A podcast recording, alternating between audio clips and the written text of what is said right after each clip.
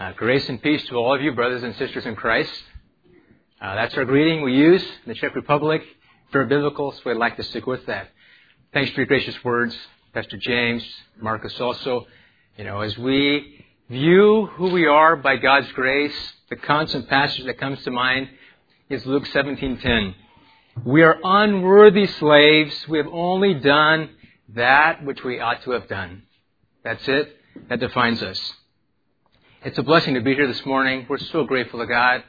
We're encouraged by the time that we can be apart from ministry. We leave it in God's hands. God is strong. He'll protect that.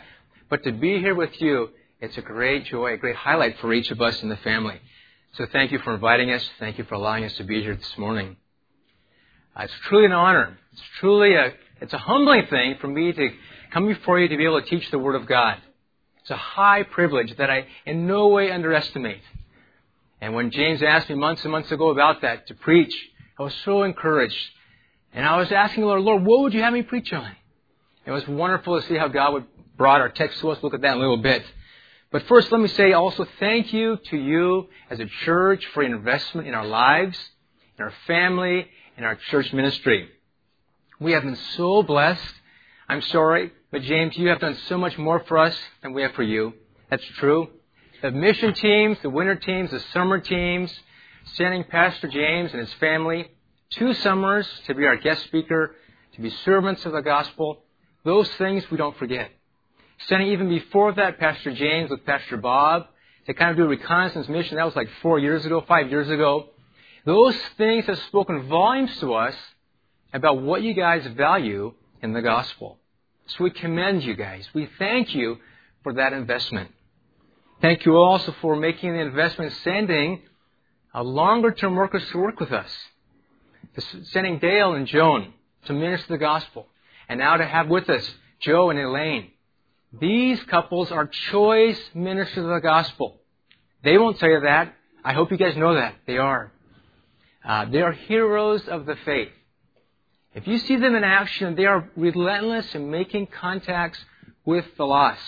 It's easy for us. We speak the language, but not Joy and Elaine. They're learning it, but they go up to people. They make contacts. And I'll tell you, we have been so encouraged in the gospel because of their ministry with us. I need some water. Huey, thank you. Where's Huey out there? Right. I bring greetings to you this morning from our church in Kladno. It's a little church. Those of you that have been there in the summer or winter, you know, we average about twenty-five people. We include everybody that lives and moves, okay, in that number. We thank God for them. But uh, I bring greetings from them. They would truly want to have me convey to you their love in Christ, their sense of kinship with you, and their thankfulness that you guys pray for them regularly.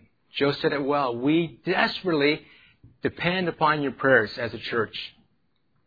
I also bring greetings from Usti, from Pastor Yarda. Some of you that have been there remember Yarda. He's doing well. He's a solid brother. He's a faithful servant of the gospel. They're hanging on tight, just trusting God. They have about twelve people that meet together, but God is honoring their faithfulness, and they're continuing to go after the gospel and making it known. Most of you know that for me and Sonia, we spent the first twenty-five years of our lives in the L A area. This was kind of like home to us years and years ago. But I got to tell you, it's kind of different now coming back for this visit this time. I don't know why. A lot of just things that have stood out to us. Even while we're on the airplane, before we landed from France then to L A, a guy says to me, he says, I can tell you're not from L A. You speak with a real accent. And I thought, okay, so I'm a foreigner now, I guess.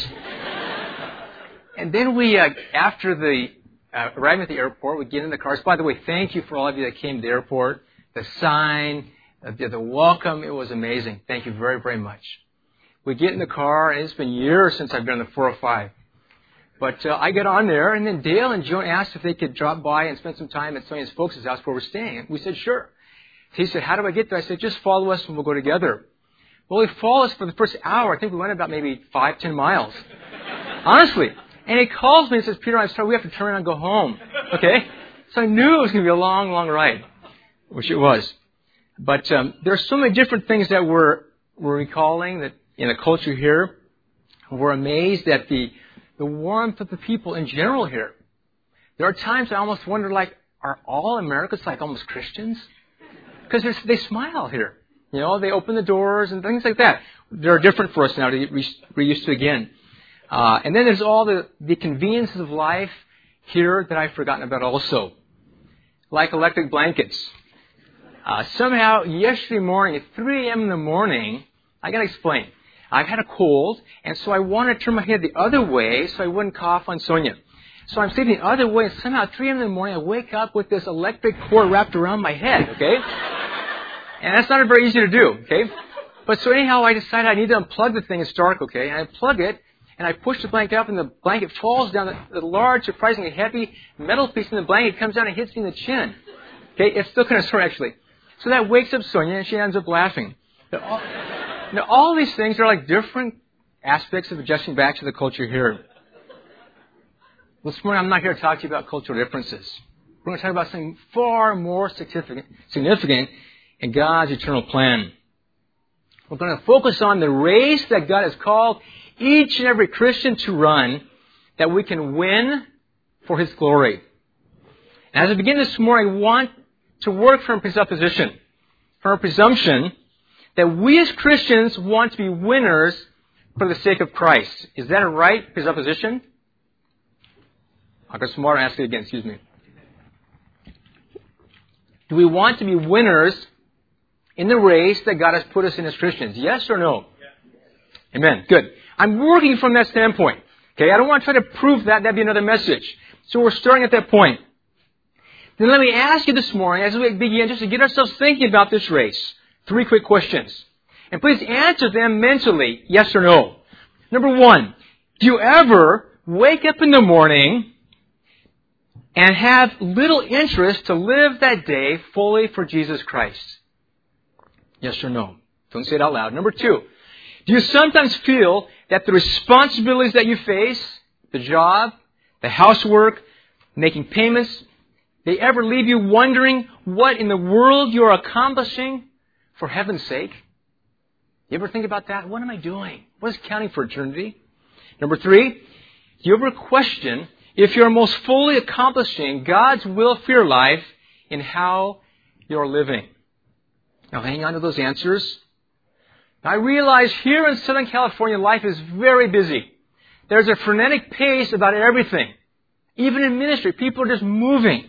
It's something like Mach six point five. Very incredibly fast. This morning I want us to step back a little bit and let the Spirit of God show us His perspective on our lives as we view the race of the Christian life. Now, those three questions. If any of those questions you answered yes to, I have great news for you. And the great news is this. God wants to change you. God wants to change your life. He wants to show you the race that He has called you to run very clearly this morning. And He wants to show you how to win that race for His glory and for your joy. And He's going to change us. He's going to teach us through His Word.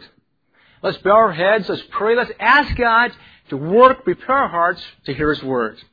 Father, we tremble at Your Word and its power to transform us. Father, take it, we pray. And as a master surgeon, cut deeply in our hearts. Oh God, would You convict us? Change us. May we be different people for Your glory because of Your transforming power, we pray. Amen. Would you take your Bible and please open to First Corinthians chapter nine if you're not there already. You have an outline as well. We're going to look at verses sixteen through twenty-seven. That is our text. As you turn there, let me remind you of why Paul wrote this letter to the Corinthian believers. It's not only to correct their spiritual problems, it's also to compel them to victorious Christian living. Now, in chapter nine, the Apostle Paul describes his radical ministry in the gospel. That's the focus of chapter nine. Now, follow along closely as we look at verses sixteen through twenty-seven. In fact, can I ask, Bob, would you read that for us, the passage? Chapter nine, verses sixteen through twenty-seven of our passage. Yeah. Thank you. For I preach the gospel, I have nothing to boast of. For I know that the performance is glory to me. If I For if I do this voluntarily, I have a reward. But if against my will, I have a stewardship entrusted to me. But what then is my reward? That when I preach the gospel, I may offer the gospel without charge, so that to not to make full use of my right in the gospel. For though I am free from all men, I have made myself a slave to all, so that I may win more. To the Jews I have become a Jew, so that I may win Jews. To those who are under the law, and as under the law, those not being of myself under the law, so that I might win those who are under the law. To those who are without the law, as without the law, those not being without the law of God, but under the law of Christ, so that I might win those who are without the law. To the weak I become weak, so that I might win the weak. And I become all things to all men, so that I may, by all means, save some. I do all things for the sake of the gospel, so that I may become the fellow partaker of it. Do not, do you not know that those who run in the race not only receive the prize, but in such a way that you may win? Everyone who competes in the games exercises self-control in all things, and they do, do it to receive perishable wreath, but an imperishable. Therefore, and run such a way that is without blame. I box in such a way that is not beating the air, but I discipline my body and make it my slave, so that I may preach to others, and not, I myself will not be disqualified. Thank you, Bob. If you as Christians want to be useful to God's purposes, if you want to have eternal reward from God, then you have to be compelled to the core of what this passage says this morning. We have to understand it. But first we need to understand what is he even, he even talking about, the race. Because we don't want to move through the passage and then realize, uh-oh, we didn't even understand what the race is about. Let's be sure we clarify the race that Paul is talking about. What is the race we're supposed to be running? By the way, many view and even teach that the race is just the Christian life. But Paul here says it's something far more specific. Look at me. Look with me, excuse me. Verse sixteen, what does he say? If I do not preach what? The, say it please. The gospel. Let's go on. Verse eighteen. When I preach the, good, I may offer the, without charge, to make full use of my right in the, there we go. Verse twenty-three, for the sake of the, and verse twelve, before text, the gospel of Christ. You know what? It's pretty clear. Paul's talking about the gospel of Jesus Christ. The race, the Christian life he's call, race he's calling us to run is not a general race to please God. It's what we're doing with the gospel. It's what we're doing in proclaiming the good news of salvation. And that's the backdrop. I want us to understand, so we move forward, we're thinking about the Christian race in this passage is the race of being faithful to proclaim the gospel of Christ. That's the gospel race. Now, please listen very carefully. God is not telling us about winning the race of the gospel so we can go home this morning and say, thank God that the Apostle Paul was a great missionary. Now, what's for lunch? Okay? We can say that's fine. I understand the gospel is is what the race is about, but that's the Apostle Paul. That's his apostolic ministry. No. This passage, as we begin to move forward through it, is for us, you and I this morning.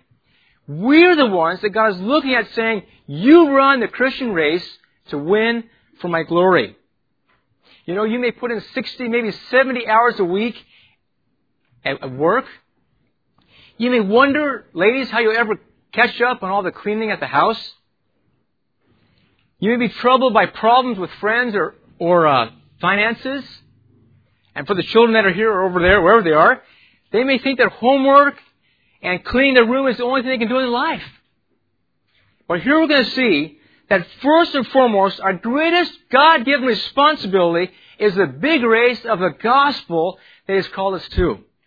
And we're going to see the passage unfold and develop. This, friends, is the great gospel race, making Jesus Christ known everywhere, being a soul winner and being a powerful witness for Jesus Christ.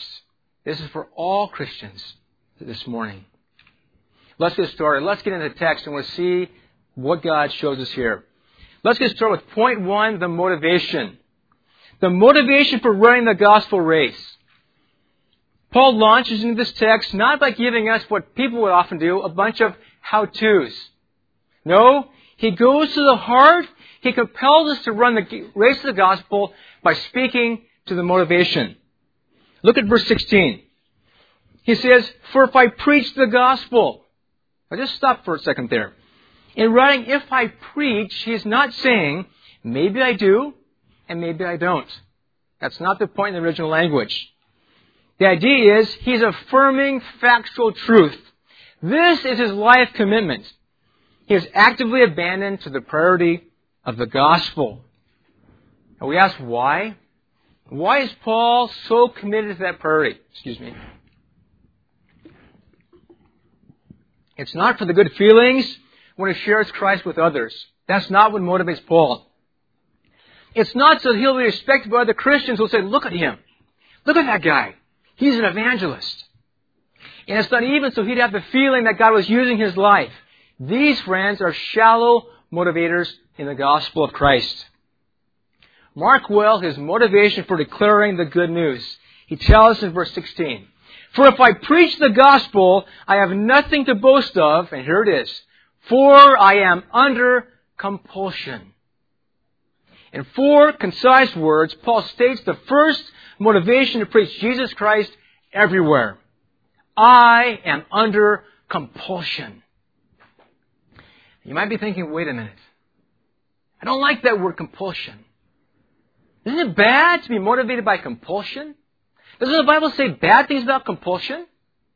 Is compulsion good or is compulsion bad? What does Paul say in Second Corinthians nine about compulsion? Don't give in to compulsion, right? So what do you do with it here? Friends, giving in of compulsion is wrong. But sharing the gospel out of compulsion is right and glorifying to God. And we're going to see it here.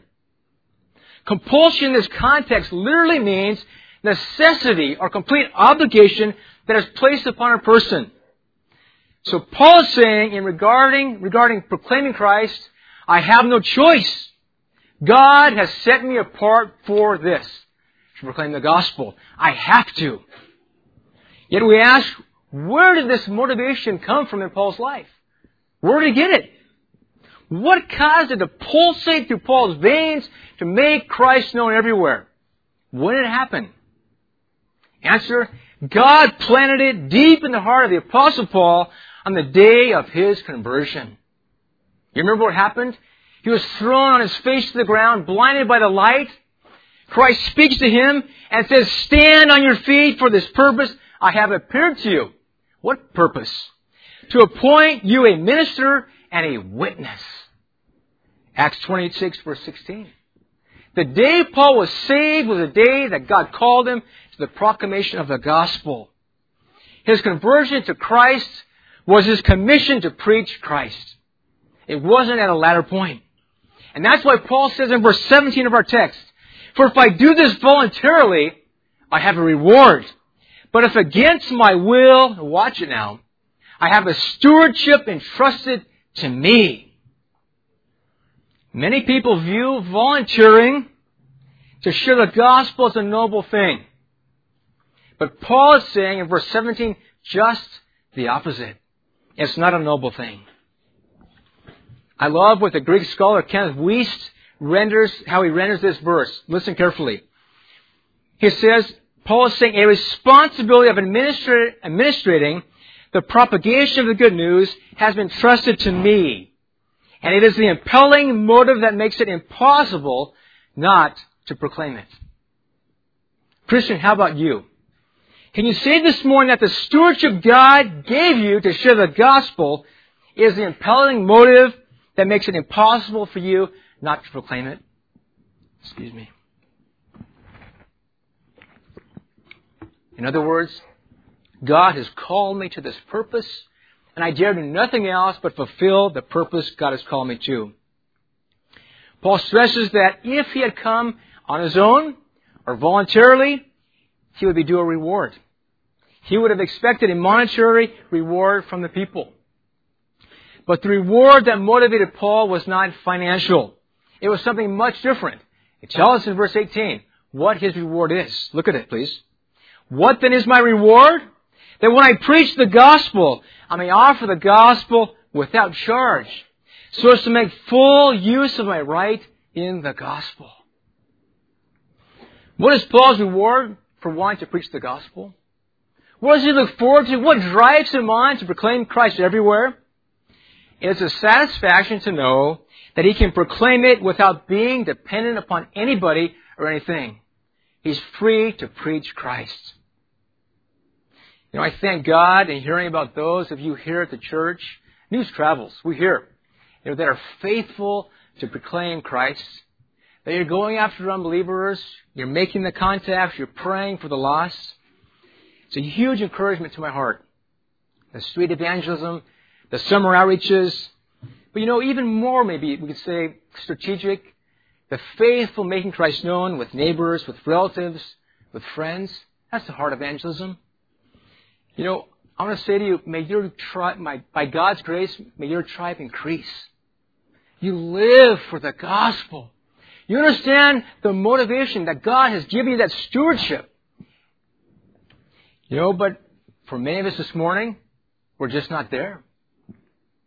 You know, we're just not there in proclaiming Christ.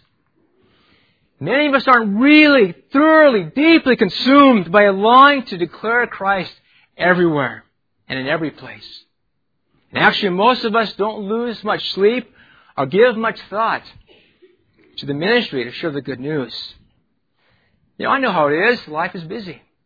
And for you guys that work full time, there's a lot going. Getting the promotion at work, upskilling our lives, maybe finding a life partner, starting a family, and on and on and on. Those things begin to preoccupy our thinking. The state of the church today, in the world, in regards to proclaiming Christ, it's tragic. You realize that we're told that ninety-five percent of all Christians have never been used by the Lord to lead one person to Jesus Christ. ninety-five percent. Now, I know in a room like, like this, you guys would have like way better. I know you guys are after the gospel. But still, it affects us too. There are many of us that aren't fully consumed with that. Friends, maybe that is your situation this morning. Maybe other things have taken first place over what God has called you to in the stewardship of His gospel. You know, I'll identify with you. That was my miserable situation for sixteen years of my life. I can remember how I felt so miserable knowing that God had called me to share the good news. But I wasn't as a kid. I wasn't. And nobody had to tell me that. The Word works in my heart. So I began to ask God. I began to plead with God to change my heart. Excuse me. And God heard the prayer. He began to change me. It was really strange what happened. One summer afternoon, I was like sixteen, seventeen years old. I was at the house. And unusually, I was the only one home that afternoon. I had my afternoon planned. I had I had bought this crazy caiman, kind of a giant lizard skin. I was going to put in my little Bible. It was like my project for the afternoon. But I couldn't do that. I just was thinking, man, the gospel, my neighbors. And so I thought, I'll pray. And then maybe my parents will come home and it'll be okay. Okay? I prayed. Nobody came home. So I grabbed my Bible without the caiman skin cover on it. And I just began to walk down the street. And I was scared inside. But I was thinking, you know what? This is what God wants me to do. And I started at one house and went to the next house. And I began to talk to these neighbors. You know what? They wanted to hear about Christ. This is Burbank. I mean, this isn't, you know, primitive culture. This is Burbank. You know, I began to talk. I don't know how long, maybe forty-five minutes was out there. And I'll tell you, when I turned around and come home, I was absolutely elated. Why? Because I knew that that's what God had made me for. That that's what God had saved me for. And brothers and sisters, don't look at me and say, that's right, Pastor Peter, that's what you're made for. That's what God has made you also for. God has made us to proclaim Him everywhere. That is our stewardship.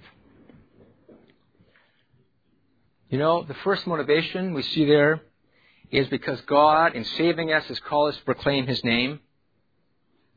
It's wonderfully compulsory for every one of us that knows Christ to make Him known.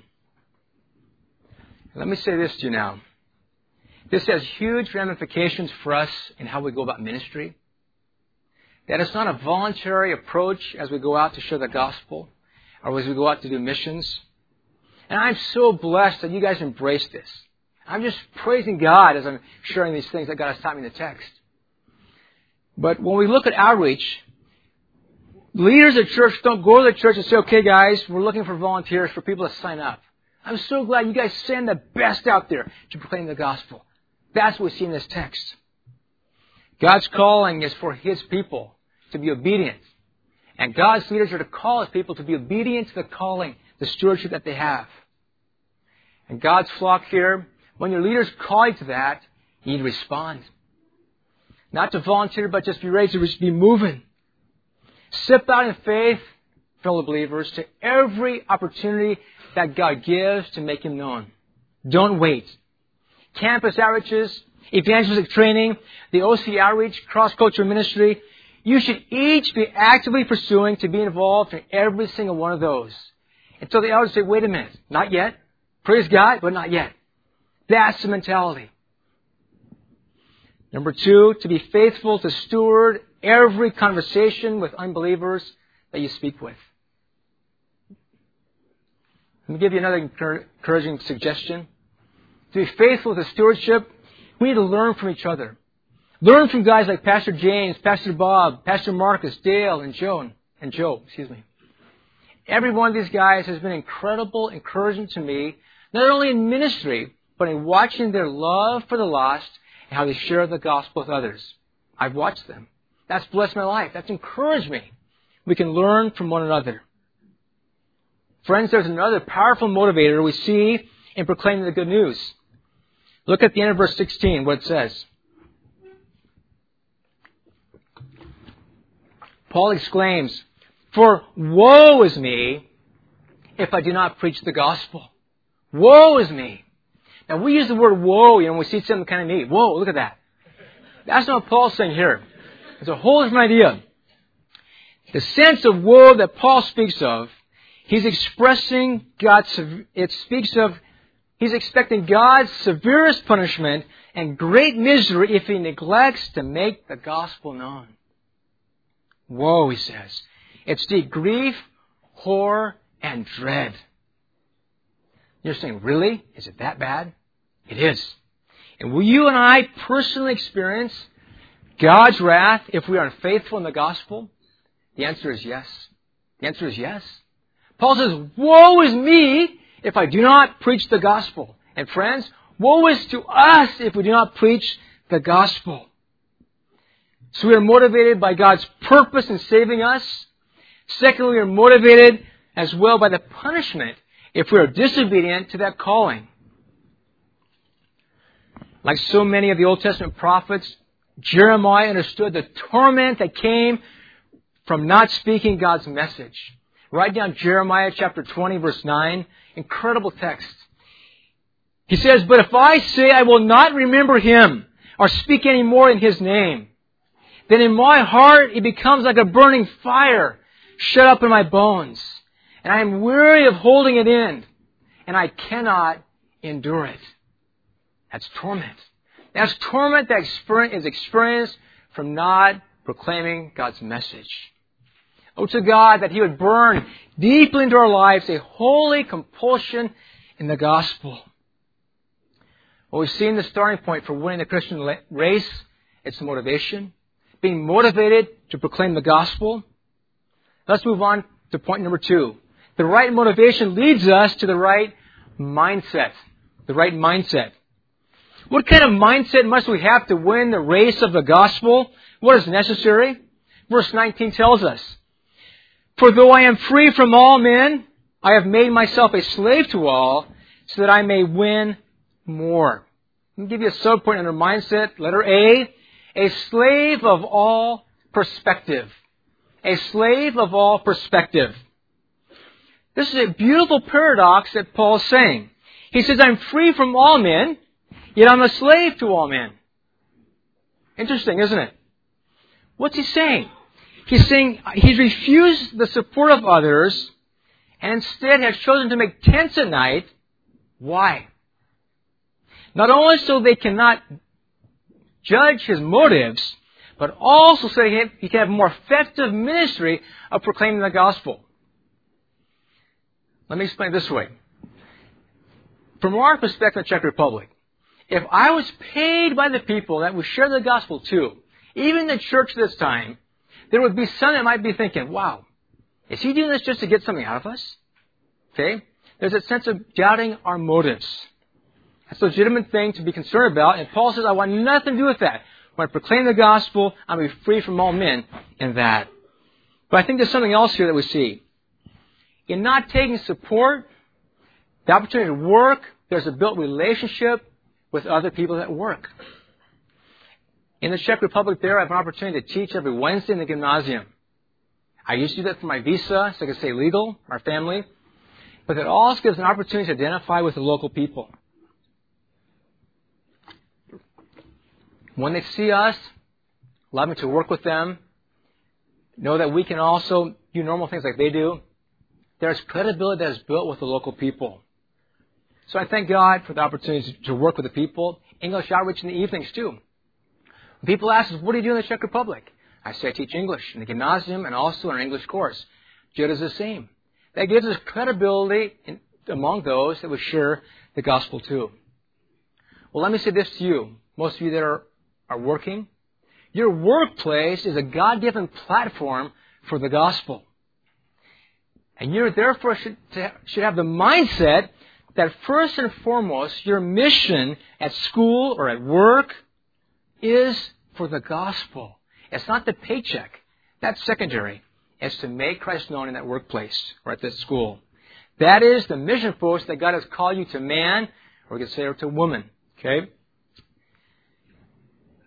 Many of you have heard of Count Zinzendorf. In the seventeen hundreds, a wealthy man who had a huge estate north of the then the Czech lands. The Catholics began to persecute the Christians and drove them out from the country. They fled from Moravia and took refuge there on his large estate.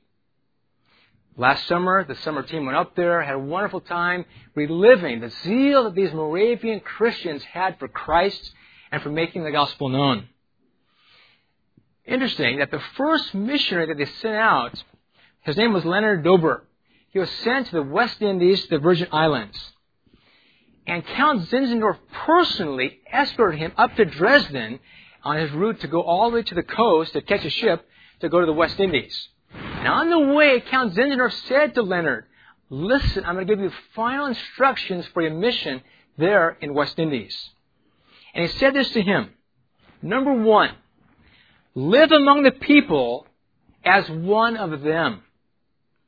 Number two, earn your own keep. And thirdly, remember, you are there to serve. You know, I think Count Zinzendorf read First Corinthians nine beforehand. That is solid biblical counsel. Leonard followed the biblical counsel. He sold himself into slavery to work with the plantation workers. And he witnessed the first fruits of the gospel because of his ministry. You know what? He had the right mindset. He had the mindset of a servant who identified with the people. The Apostle Paul had no less of a radical mindset when he shared the good news. And he not only had a slave of all perspective, but he also, let her be, he was totally expendable for all. Once more, totally expendable for all. Verses twenty through twenty-three. Notice in the text, very briefly, the incredible extremes that the Apostle Paul goes to with various groups to make Christ known. In verse twenty, he says, to the Jews, I became a Jew. Now think about that. Wait a minute. I thought the Apostle Paul was a Jew, wasn't he? How can he become what he already is? Have you thought about that? What is he saying? He's saying, I'm no longer a Jew. I'm a new creation in Christ. When I do the ministry of the gospel, my mindset is, I become what they are. I identify those people. So I am to the Jew, a Jew. Verse twenty-one, to those who are without the law, as without law. Paul adjusts himself in ministry to the Gentiles. Remember in Acts seventeen? Secular audience, no Jewish background. What does Paul do? Paul identifies with them. He starts with creation. He quotes from the secular poets. He knows who he's speaking to. Verse twenty-two, to the weak, I became weak. Paul says, I will limit my preferences to anybody, whether it's physical weakness, whether it's religious weakness. I will limit my preferences to minister the gospel to them. And we say, why all this adjusting and being so sensitive to minister the gospel? We see it, it's repeated four times. It's not a small deal in the text. He says, that I might win them. That I might win them. That's why I do this. Do you realize what Paul is saying? He's saying that without compromising the message, he will go to any length to win his listeners to Jesus Christ. Any length. His habits, his preferences, his customs, even, yes, his method of sharing the gospel with others would change if he needed to, so they could be saved. This was his apostolic strategy for winning people to Jesus Christ. Now, I hope some of you might be thinking, Peter, wait a minute. I thought the Apostle Paul, I thought, well, he was Calvinist, wasn't he? Or, we, you know, we have kind of a sense of there's something going on here. You guys are well trained in the Word. And I trust that some of you are like biblical radar screens are like beeping, saying, you know what, this sounds a little bit seeker-friendly. If you're thinking that, that's good. Let me give you three quick clarifications to show you the difference here. Becoming all things to all men for the gospel affirms from start to finish that God is the one who saves. Jonah two nine, salvation is of the Lord. Number two, becoming all things to all men never waters down the gospel. It always preaches against sin. Remember Second Corinthians two, verse seventeen? Not that we are like many, many, peddling the Word of God, that He is watering it down. We don't do that. We speak in Christ in the sight of God, the truth. Paul adapted himself and not the gospel to his audience. Number three, disclaimer, becoming all things to all men speaks of going outward to proclaim the gospel rather than trying to cajole the lost to come to church and fit in. There's a big difference there. Having made those disclaimers, I don't want you to miss the point. The point isn't this, the disclaimers. The point is, we must internalize the apostolic mindset in the gospel. We must, we must be shaken by that. Having a desperate sense of being willing to do anything, anything short of sin, to see someone else saved. That is the apostolic mindset. God, I'll do anything. I'll be willing to die. I won't sin, but I'll do anything so that another person can come to know Jesus Christ. Maybe some of you aren't convinced yet. Maybe you're thinking, this still sounds, you know, Arminian. It sounds foreign. Look at verse twenty-two. That's exactly what Paul is saying. I have become all things to all men so that I may by all means save some. Paul couldn't write it any stronger. And similarly, he says in verse twenty-three, I do all things for the sake of the gospel so that I may become a fellow partaker of it. And we can't miss the depth of what the Apostle Paul is saying. He's saying, I will go to any length. I will descend to any level of society. I will perform any menial task for the hopes that someone will come to know Jesus Christ. Paul has the mentality of being totally expendable for the sake of Jesus Christ. You know what? We must do. This is a calling to us. And I believe this isn't just the Apostle Paul's teaching. I believe this is exactly what our Lord was teaching in Luke sixteen, verse nine. He goes to the parable of the stewards, and he summarized it in Luke sixteen, nine. He says this, and I say to you, make friends for yourselves by means of the wealth of unrighteousness, so that when it fails, they will receive you into eternal dwellings. That's an incredible verse. What is Jesus saying there? He's saying the wise man is the one that will spend all his money to bring some person to Christ in whatever means, so God will use that to save him. Why? So one day when we go to glory, that person will welcome us in. That person who God has converted by the way that he has blessed the investment of those funds. We're not saying that funds save people. We're saying that God blesses that desperate longing, that mindset of being totally expendable for Christ's sake. Christ is saying the very same thing as Paul. You know, it's a hard lesson to learn. It's a hard lesson. To be totally expendable so other people will be saved. You know, we can say that and nod our heads and say, that's good. We want to be that way. We can pray that way. But I'll tell you, when we begin to move that way, it's tough. It's hard. And I say that because we as a family, we as a church, in the last two months have been in that situation. It's been God's plan. It's been God's design. Joe alluded to that earlier. One Friday afternoon, two months ago, six of us went out to share the gospel in the walking zone. I must tell you, so it's real clear and honest, out of that six, two were unbelievers. And you're saying, how can unbelievers share the gospel? They just tag along. They're soccer buddies. They hear the gospel. They share the gospel, but they're with us. So really, four Christians sharing the gospel. We're sharing the gospel with people, talking to people, and we meet this guy absolutely looked like he's walking death. He reeks so strongly of deep, strong, cleaning thinner that when I talked to him, I had to back up. It was totally offensive to me. And I talked to him a while. He was a bit drunk. He was just, he had been, his body was full of thinner. And he said, we want to help. I said, let's go to the restaurant. Let's get something to eat. I go to the restaurant. They say, you can't come in here. He's not welcome to the restaurant. I said, why not? He owes us two hundred crowns. I said, no problem. We'll cover it. We want to get some soup. They let us in. We shared the gospel with Karel. Incredible time. And I thought, this guy is so messed up. You know, what could happen to this guy? We said, listen, Karel, if you want more help, you come on Sunday, ten o'clock, to the church, and we'll pray for you. We were totally shocked. Sunday, ten o'clock, Karel's there. He's there. With his bag, his plastic bag of all his life possessions. This guy has been a, is a beggar. We found out then twenty-five of his forty-nine years spent in prison. Hard dude. His face tattooed here. His hands are tattooed. No teeth in the front at all. Five teeth in the back. I bought him a toothbrush. I said, what do I do with this, this thing? He doesn't know. Excuse me. But let me tell you, Karel walks in and our church is like, what's going on here? Who is this guy?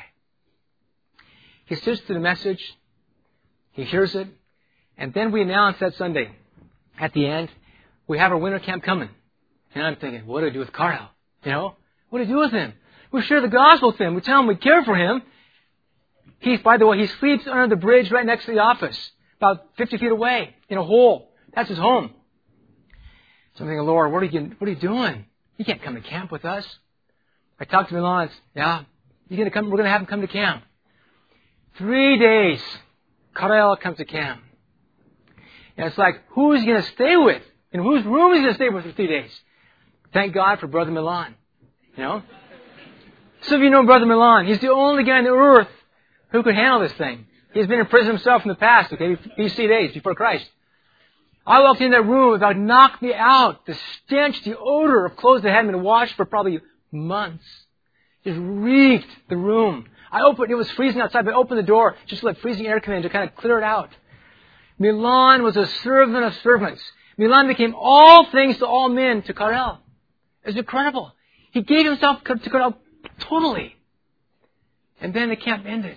Man, God was working Karel's heart. We're thinking, you know, God, what's going on? What's happening? He made some profession of faith, but we didn't know what was happening. He gets desperate in a horrible situation.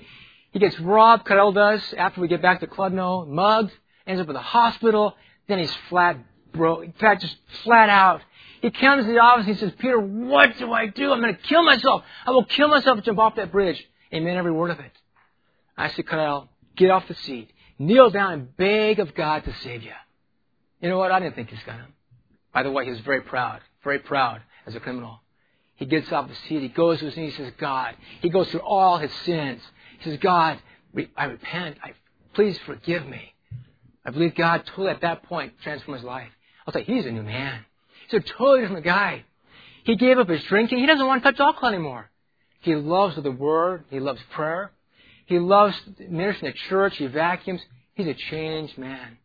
He loves also to share the gospel. I love taking about sharing the gospel. He knows thousands of people in Kladno. He's, yeah, really. And they know him, okay? It's great. He's like my evangelistic buddy. But let me tell you this. God changed Karel, and God has changed Karel. Incredible testimony. Marvelous tribute and showcase of God's power and salvation. But God is changing our church. You know what happened? The next Sunday, what happened? Karel invited two of his friends, homeless guys, to come to church. These guys looked worse than Karel. Honestly. They were, one of them was high during the service. They were drunk. They have stuff on their back, leaves and dirt from when they sleep on the ground. And our people at church are like, oh no, what does this come to? And it's bad. So I got we got to open the windows of the church quickly, turn the fan on, so people won't go out before the message is over. Now it's hard. And you can guess what happened. The next Monday we had a meeting, the leaders, servant leaders in church. What was the top agenda item? What are we doing with these guys in church? What are they doing? How do we deal with this? You know what? Our group of men, we call it the men of faith. I'll tell you, we didn't live up to our name. It was like one of the questions was, these guys could have T V, Peter. What are we doing? The other one says, you know what? What's going to happen to our people at church if we have these kind of people come? You know what? We came before God. We prayed. We understood the mentality of the gospel. This is what we've been saved for. And so God's moving us along on that. God's really shaking us up. Pray for us in that as we get that mindset. Friends, God wants us to have that kind of mentality. Let me give you very quickly five simple suggestions of gaining that mentality.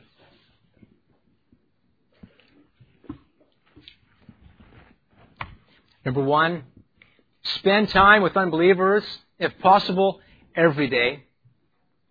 Go to the park, join a sports club, phone an unsaved friend, but seek to spend time with an unsaved person every day. Spend time.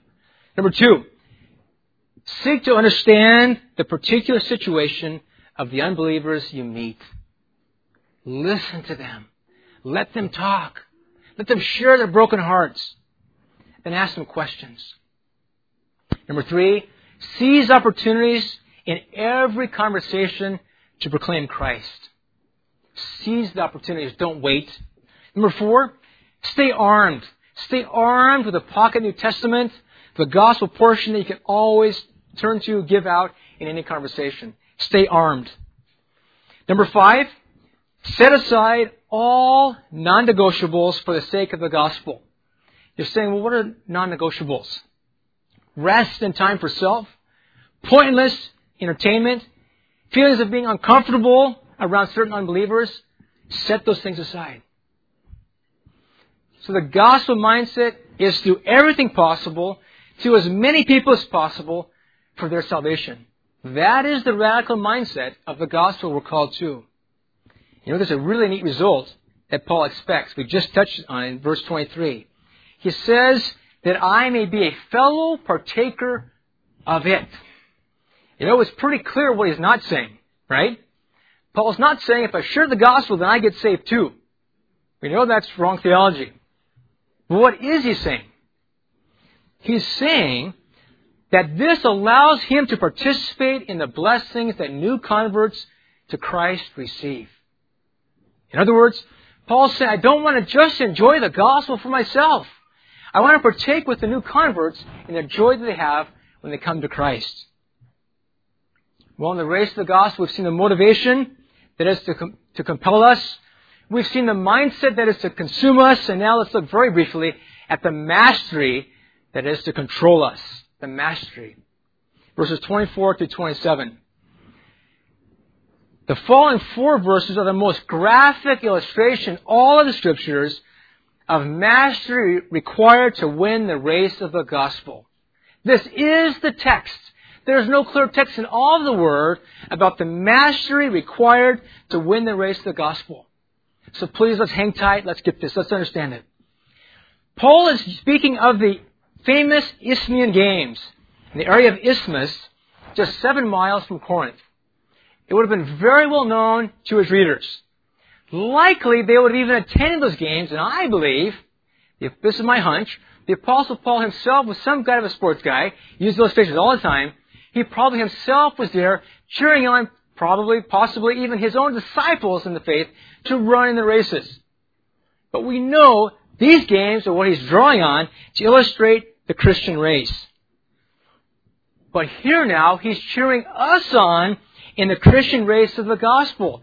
And he's looking at us and saying, run for the gospel's sake to win. And as any great coach, he tells us how. He gives us a universal axiom from sports in verse twenty-five. He says, everyone who competes in the games exercises self-control in all things. Small letter A, if you want a minor point, we must embrace suffering. Embrace suffering. The master that controls us requires us to embrace suffering.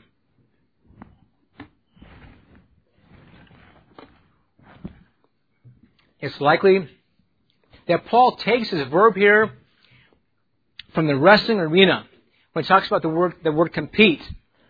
Because many of you realize that the word is agonizo, which of course from English we get agonize. It's a very unpleasant word. There's nothing fun about agony or agonizing.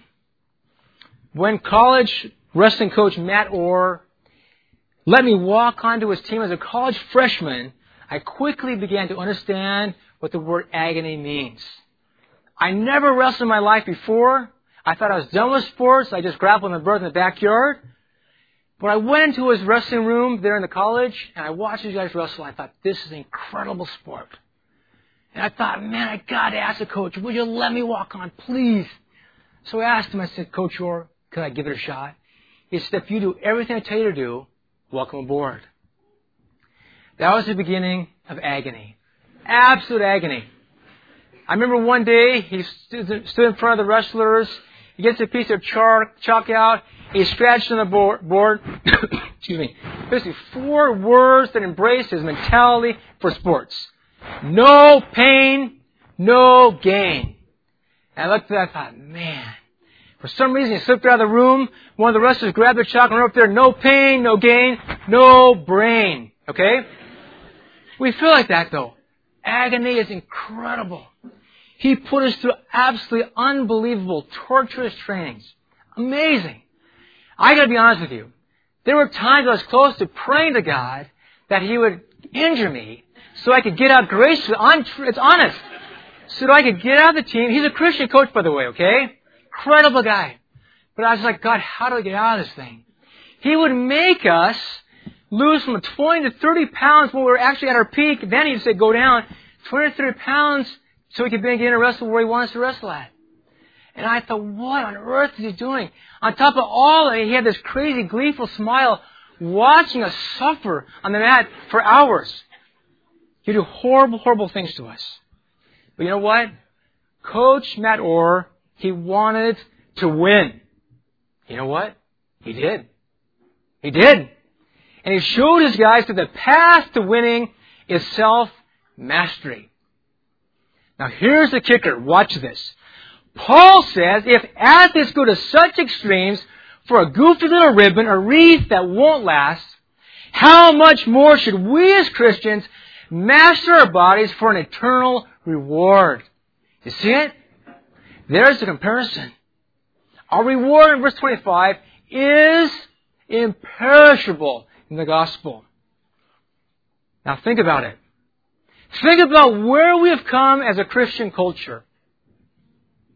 We have fallen into such a soft and undisciplined lifestyle. Why is it that when our bodies scream for pleasure, whether it's unneeded food or rest or entertainment, our minds cannot say no?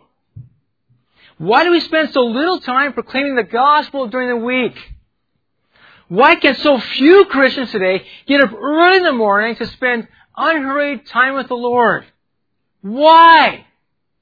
Because we have lost mastery over our bodies. And we act like the eternal difference or the eternal outcome will make no difference. Friends, that's a lie. That's wrong. It will.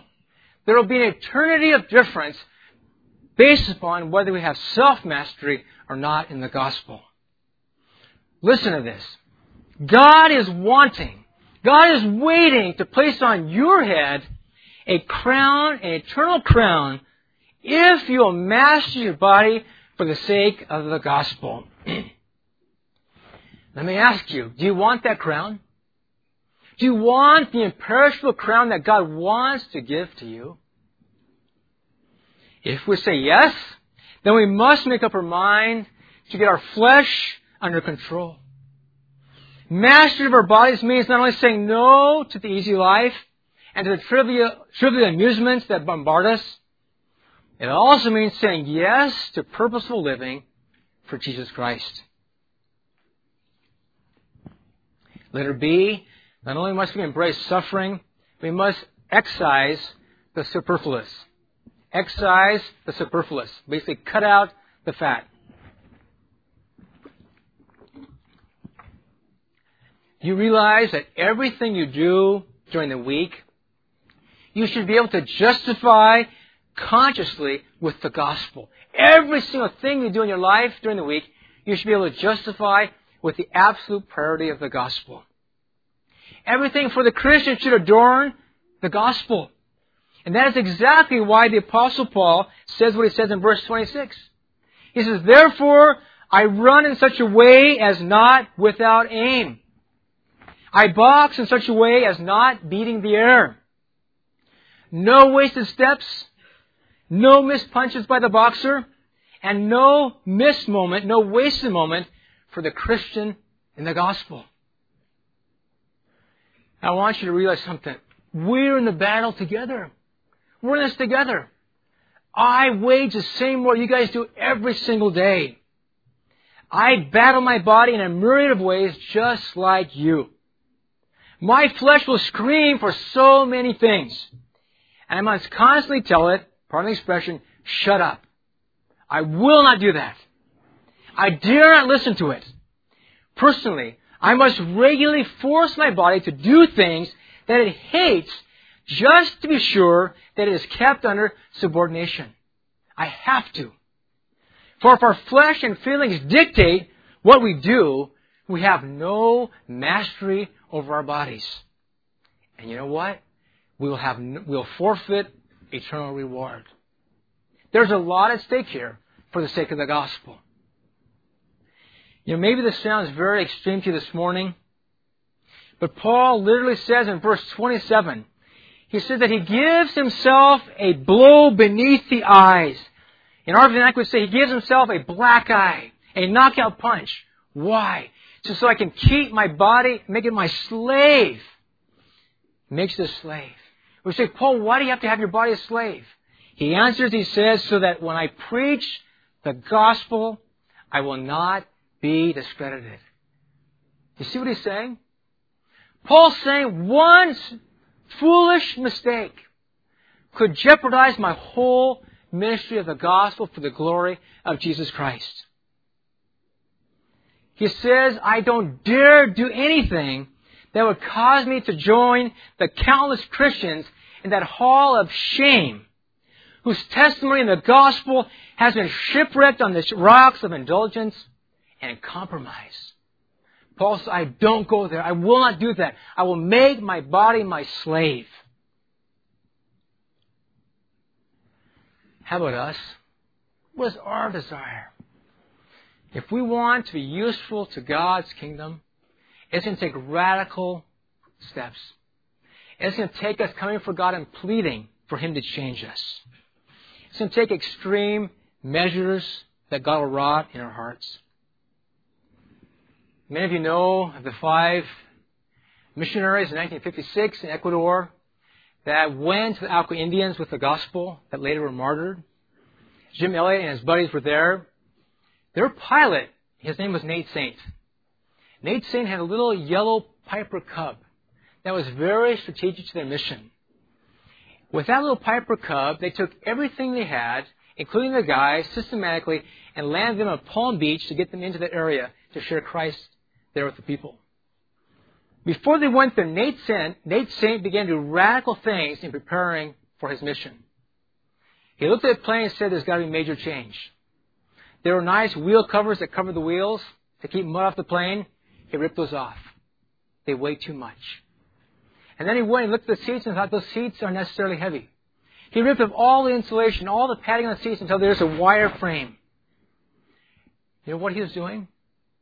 He was making it possible to have the greatest profit and hauling all they needed to do for the gospel's sake there among the Alcas. And listen to what he says. He makes a comparison between his mission with that little Piper plane and our mission as believers in this world. Watch the comparison. Excuse me. He says, when life's flight is over, he who has gotten rid of the most unnecessary baggage will have the greatest cargo to present to the Lord. You get that? When life's flight is over, he who has gotten rid of the most unnecessary baggage will have the most valuable cargo to present to the Lord.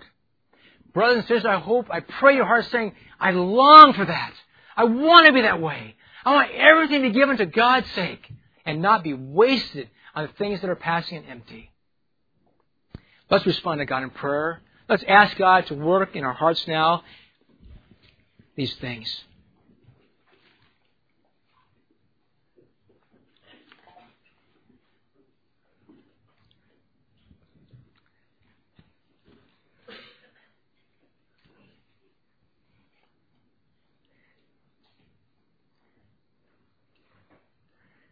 Take a moment and talk to God. Ask Him to search your heart. Ask Him to bring to mind those things that He would have you change.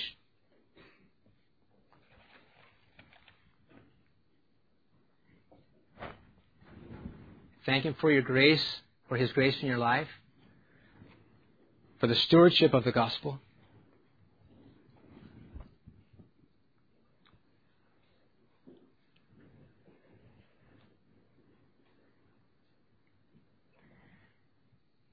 Gracious Father, we thank you for your word. Father, thank you for the glorious race of making the glories of Christ known everywhere that you've called us to. Oh God, we pray that you would, through your Spirit, motivate us to be those people that take seriously that stewardship. Oh God, may we fear bring displeasure to your face.